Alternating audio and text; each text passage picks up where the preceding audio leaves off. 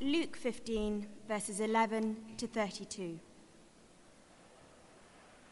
And he said, There was a man who had two sons, and the younger of them said to his father, Father, give me the share of the property that is coming to me. And he divided his property between them. Not many days later, the younger son gathered all he had and took a journey into a far country. And there he squandered his property in reckless living. And when he had spent everything, a severe, a severe famine arose in that country, and he began to be in need. So he went and hired himself out to one of the citizens of that country, who sent him into the fields to feed pigs. And he was longing to be fed with one of the pods that the pigs ate, and no one gave him anything. But when he came to himself, he said, How many of my father's hired servants have more than enough bread? But I perish here with hunger. I will arise and go to my father, and will say to him, Father, I have sinned against heaven and before you. I am no longer worthy to be called your son. Treat me as one of your hired servants. And he arose and came to his father. But while he was still a long way off, his father saw him and felt compassion and ran and embraced him and kissed him. And the son said to the father, Father, I have sinned against heaven and before you. I am no longer worthy to be called your son. But the father said to his servants, Bring quickly the best robe and put it on him, and put a ring on his hand and shoes on his feet. And bring that fattened calf and kill it, and let us eat and celebrate. For this my son was dead and is alive again. He was lost and is found. And they began to celebrate. Now, his older son was in the field, and as he came and drew near to the house, he heard music and dancing. And he called to one of the servants and asked what these things meant. And he said, and he said to him, Your brother has come, and your father has killed the fattened calf, because he received him back safe and sound. But he was angry and refused to go in. His father came out and entreated him, but his, he answered his father, Look, these many years I have served you. I have never disobeyed your command. Yet you never gave me a young goat that I might celebrate with my friends. But when this son of yours came, who has devoured your property with prostitutes, you killed the fatted calf for him. And he said to him, Son, you are always with me, and all that is mine is yours. It was fitting to celebrate and be glad, for this your brother was dead and is alive. He was lost and is found.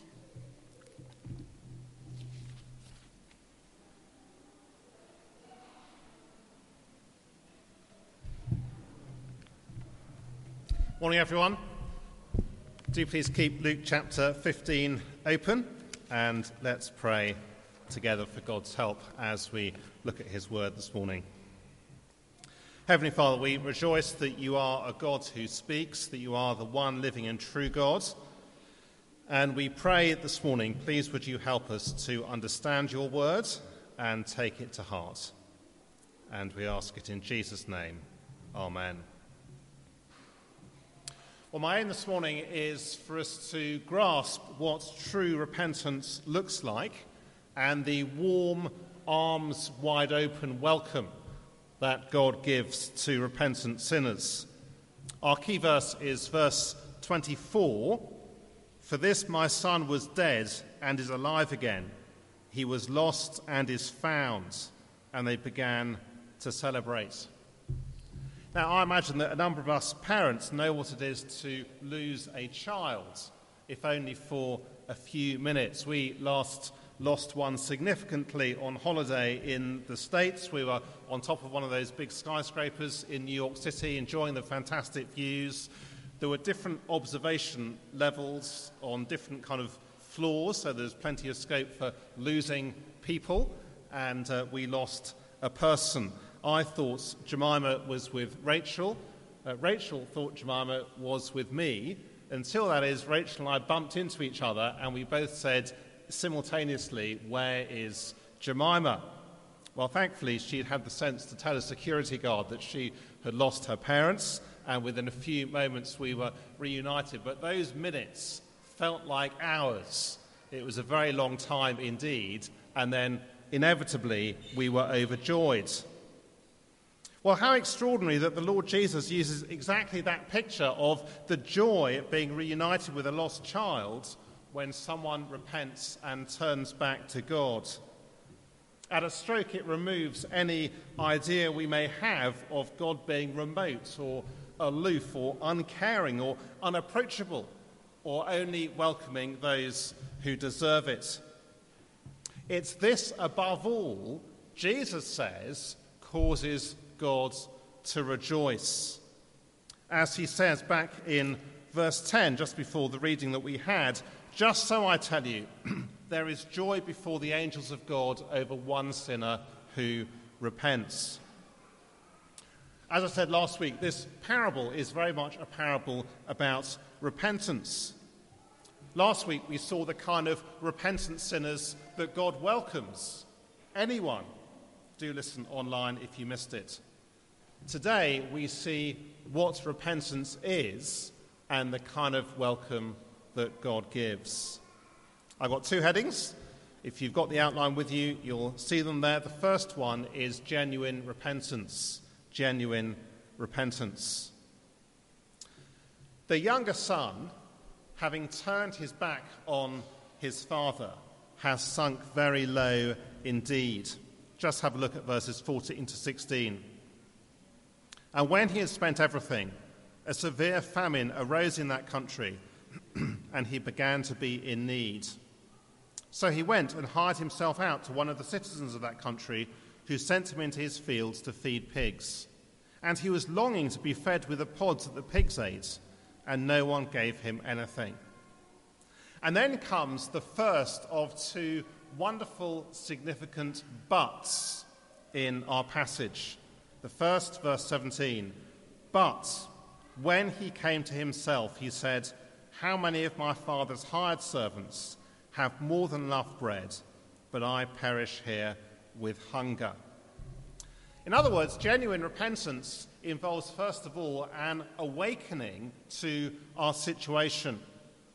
And it's clear from what the younger son then plans to say in verse 18 that it's an awakening not simply about the, the mess that he's in and the consequences of his sin, but the very heart of sin that he has rejected God and turned away from him.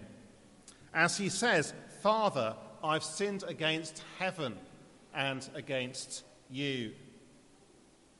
Now, plenty of people turn back to, uh, or turn to God, or turn to the church when their life is a mess. But sadly, so often, all they can look, be looking for sometimes is simply the help to get life back on track to where it was before.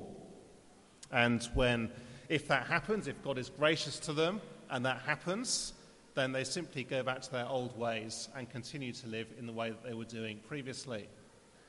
Now, that is not repentance. That is, God, please help me get my life back on track and live how I was previously. But for the younger son, this awakening, can we see, is much more than that. It's much more even than my life is a mess. Hence his clear admission of guilt in verses 18 to 20 as he says, I'll arise and go to my father, and I'll say to him, Father, I've sinned against heaven and before you. I am no longer worthy to be called your son. Treat me as one of your hired servants. And he arose and came to his father. Do you see what he's saying? I've lived my life completely the wrong way. I've sinned. I've rebelled against God. I lived my life on my own terms his regret not simply for the mess that he's in or the money he's lost, but what he's done and who he has done it against. Not just, I've sinned, but I've sinned against heaven and before you. In other words, to pick up on what we were thinking about last week, he repents not only of his sins, the things he's thought, the things he's done, the things he hasn't done, but also his sin, his heart attitudes, his rejection of his Father, but also supremely of God. There is an awakening. There's then an admission of guilt. And finally, verse 20, he takes action as he then heads home. Again, I think of a number of people who have been to Grace Church over the years. There's been that kind of awakening. There's been some kind of admission of guilt and a clear understanding that they need to repent. And yet, sadly, they've never done anything about it. And yet, the fact is that Jesus Christ is Lord, and therefore you can't follow him as Lord or believe in him as Lord or have faith in him as Lord without personal repentance. Perhaps, uh, like me, one or two of us have had the experience of stepping on the bathroom scales in the aftermath of Christmas. There was the moment of awakening. No, the scales did not need recalibrating. There was the moment of admission of guilt. Bad habits seem so much easier to justify during a Christmas lockdown than most other lockdowns. And then there's the action that now needs to be taken. Well, not obviously not today, but uh, which now at some stage in the future needs to be taken. Jesus is showing us what repentance is and what it isn't. It's not simply remorse or regret. It's not simply the shame of letting myself down or being caught. There's no room notice for negotiation or self justification. Complete repentance, genuine repentance, is humbling. It involves a complete U turn, a complete change of direction of my, my heart and my mind. What do you say? What are the implications? Well, firstly, there's no genuine Christianity without genuine repentance. Last week we looked, didn't we, at the final words of Jesus in Luke's Gospel as he commissions his apostles to take the message of the Gospel, to take the message of, of the risen Jesus to the ends of the earth. A message we notice both of repentance and the forgiveness of sins. At the beginning of Luke's Gospel, it's also John the Baptist's message. In chapter 3, verse 3, we're told he went into all the region around Jordan proclaiming a baptism of repentance for the forgiveness of sins. And then after Pentecost, in Luke's second volume, the book of Acts, in the very first sermon that's preached, by the Apostle Peter at the beginning of Acts. What does Peter say?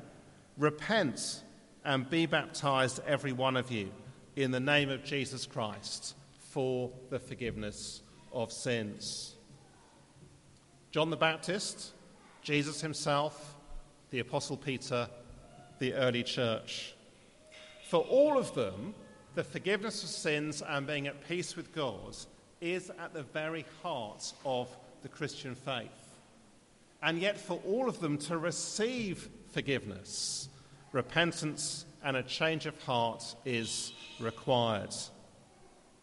It follows, therefore, of course, that any version of Christianity without repentance has ripped the heart out of the message of the New Testament and is nothing short of false teaching. And yet, as I said last week, sadly, it's almost dropped out of our Christian vocabulary. For example, again, I mentioned this very briefly last week, the Church of England is currently undergoing a listening exercise regarding marriage and same sex relationships. A study document has been released called Living in Love and Faithfulness. There will be a vote in General Synod, no doubt at some stage, possibly next year or so. And it's important that we're aware of it because as that date gets uh, closer, then there'll be more uh, interviews which we'll be hearing on the radio and more opinion pieces in the press and so on. And while there is rightly much being said about the need to give everyone a warm welcome, the thing to look out for as various church leaders are, are interviewed is whether there is a call to repentance. If there isn't, of course, it must follow from what we've seen today that that is profoundly unloving. Because Jesus says that the big, arms wide open welcome that God gives to sinners for the forgiveness of sins is only those, only for those who repent, in whom there is a genuine U turn and a turning back to God. So that's the first implication. The second implication is for those who have never repented. Now, we very much hope that uh, Grace Church is the kind of church that anyone can come to, and we work hard to make sure that that is the case. You don't have to be a Christian. If you're looking in on the Christian faith, or if you're intrigued, even if you are skeptical, you are very welcome indeed. And yet, the fact is that for all of us, there is a point of decision. And it wouldn't be loving of me if I didn't make that clear. Jesus, if you've never repented, is calling you to come to your senses, just like the prodigal son here, and to repent and to put your trust in him and to receive the forgiveness of sins. If you've never done that, please do come and talk to me afterwards or get in touch with me. In other words, please don't be content with simply coming to church because we long for you to repent and to experience the joyful forgiveness, the joyful forgiveness of sins that Jesus offers. Well, that brings us to our second point and joyful forgiveness. Because in verse 20, we get the second highly significant but of our passage. And as I read it, it is, it is just wonderful.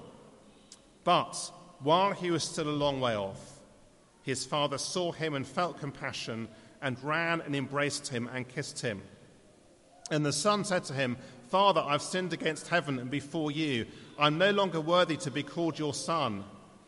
But the father said to his servants, Bring quickly the, the best robe and put it on him, and put a ring on his hand and shoes on his feet, and bring the fattened calf and kill it, and let us eat and celebrate.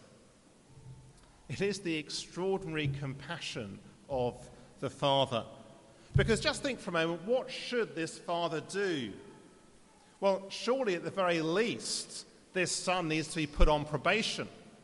He does, in fact, need to be as the son is going to request, simply made into a servant, a hired hand, so he can be, he can be taught the value of a decent day's work.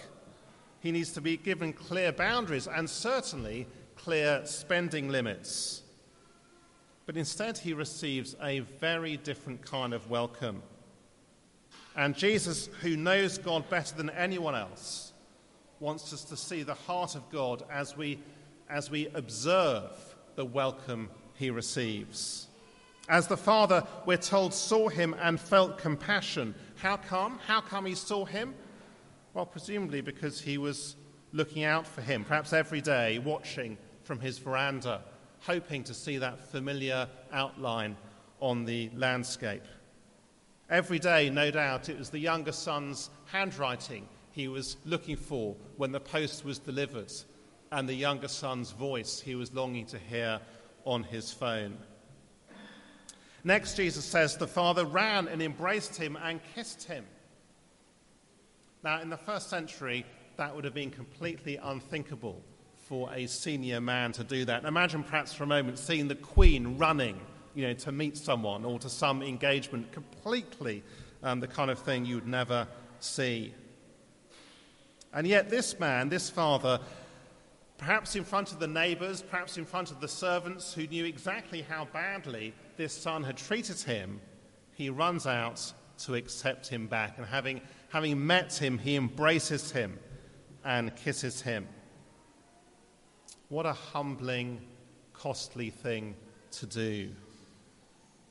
And yet, forgiveness does cost, doesn't it? And it costs God.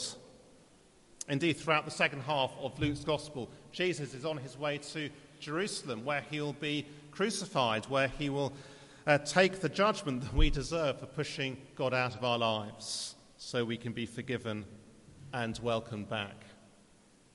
And so it is, you see, that this younger son, he comes back thinking it's completely impossible that his father would ever accept him back and reinstate him as things were before, and yet that is precisely the thing that happens. He doesn't even get to the end of his, his pre prepared speech before the Father restores him to true sonship again. He gives him his robe, had been uh, the Father's robe, the unmistakable sign of restored standing in the family. He gives him his ring, which would mean that he can act on his Father's authority, rather, I guess, like being given a family credit card, that kind of thing. And finally, the joy of the Father as he orders a feast to celebrate. Can we see what the Father is saying? I'm not going to treat you as you deserve. I'm not going to wait until you've groveled. I'm not going to wait until you've paid off the huge amount of money that you've wasted. You're not going to earn your way back. I'm simply going to take you back. I'll cover your nakedness, your, your poverty, your rags with the robes of my office and honor, and you are restored to sonship again. And Jesus, who knows God better than anyone else, Jesus is saying, This is what God is like. This is the warm welcome he gives to anyone who repents and turns back to him. You may have spotted this in the news 18 months ago, but in October 2019, Kanye West, the American rapper and fashion designer, revealed that he had become a Christian. And he said of his past, he said, When I was trying to serve multiple gods, it drove me crazy. The God of ego, the God of money, the God of pride, the God of fame. Whereas now, he said, I love Jesus Christ. Now, there's been some discussion about whether uh, he's genuine. And yet, one comment on social media said this I don't know Kanye West, but if he thinks that for one second that calling on the name of Jesus with a full heart will somehow forgive a lifetime of misogyny, blasphemy, profanity, and sexual immorality, then he is absolutely right. Just like the prodigal son of verse 24. For this my son was dead and is alive again. He was lost and is found. And they began to celebrate. It's a wonderful, it's a wonderful, wonderful shaft of sunlight into God's heart for sinners. You can describe the natural state of each one of us before God as lost or dead, as we saw in our growth groups in Ephesians 2 this week. And you can describe what happens when someone repents and put their trust in Jesus as being found or being made alive again. It's a reminder, isn't it, that God does sometimes let people get very low, very far from Him, in order to, to bring them to their senses. I guess that will be true for some of us in this room. We are very low, we are very far from Him. But for parents, it can also be true for our children. Some of us will know the pain of a child who perhaps seemed to profess faith in Jesus from a young age and then turn their back on God and ended up far away. Now, of course, this parable doesn't guarantee that they'll come back, but it does surely show that they are not beyond hope. And if they do come to their senses, and if they do then turn back to God, they are trophies of God's grace and kindness rather than trophies of our good parenting. Because the fact is, of course, that none of us are good parents and none of us, are, uh, and none of us have good children. And it's a very wonderful thing when our children are trophies of God's grace and kindness rather than our good parenting. Because then, of course, all the glory goes to God rather than to us. Joyful forgiveness. What do you say? What are the implications? Well, if one of the implications of our first point was that there's no forgiveness without repentance, one of the implications of this second point surely must be that there's no genuine repentance without forgiveness. There's no genuine Christianity without the kind of uh, joyful forgiveness and restoration that we see here. Because just as there are versions of Christianity which talk of forgiveness and never mention repentance, so too there are versions of Christianity which emphasize repentance and confession and yet know none of the, the joyful forgiveness that we see here. Last week I mentioned Arsene Wenger, brought up in uh, this kind of religious atmosphere of which he said, You're never happy, you never do well enough. A system of, of guilt. None of the exuberant joy that we see here in Luke chapter 15. Or perhaps you're, if you're honest, you're thinking to yourself, well, if I did come back to God, would God have me? In which case, Jesus wants you to be in no doubt. Or perhaps if you have repented and come back to Him, perhaps you imagine that now God is simply tolerating you, putting up with you, and no more. In which case, be in no doubt as to the welcome that you've received. Which means the second implication, surely, is to rejoice. Here's a question for us When was the last time you rejoiced in God's compassion? After all, forgiveness is pretty thin on the ground, isn't it, in our culture? I mean, just think of social media. It's a pretty harsh and unforgiving place. If you don't look perfect, everyone notices. If you step out of line, in what you say, you are publicly vilified. People are quick to expose you and unfriend you. And when was the last time you rejoiced in God, in the God who rejoices in us? The message of joyful forgiveness. It is better than anything else we will hear in this world, and it lasts far beyond anything else we'll hear in this world. It outlasts the world.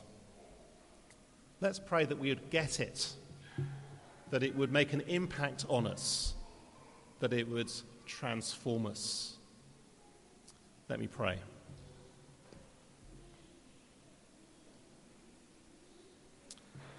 For this my son was dead and is alive again. He was lost and is found. Heavenly Father, we marvel at the wonderful welcome that you give to sinners who repent and turn back to you. We thank you for the death of the Lord Jesus, for the forgiveness of sins. Thank you for the warm welcome uh, restored as your sons for those who turn. And we pray, Heavenly Father, regardless of what else is going on in our lives at the moment, please would we rejoice and delight in the welcome that you give us. And we ask it in Jesus' name. Amen.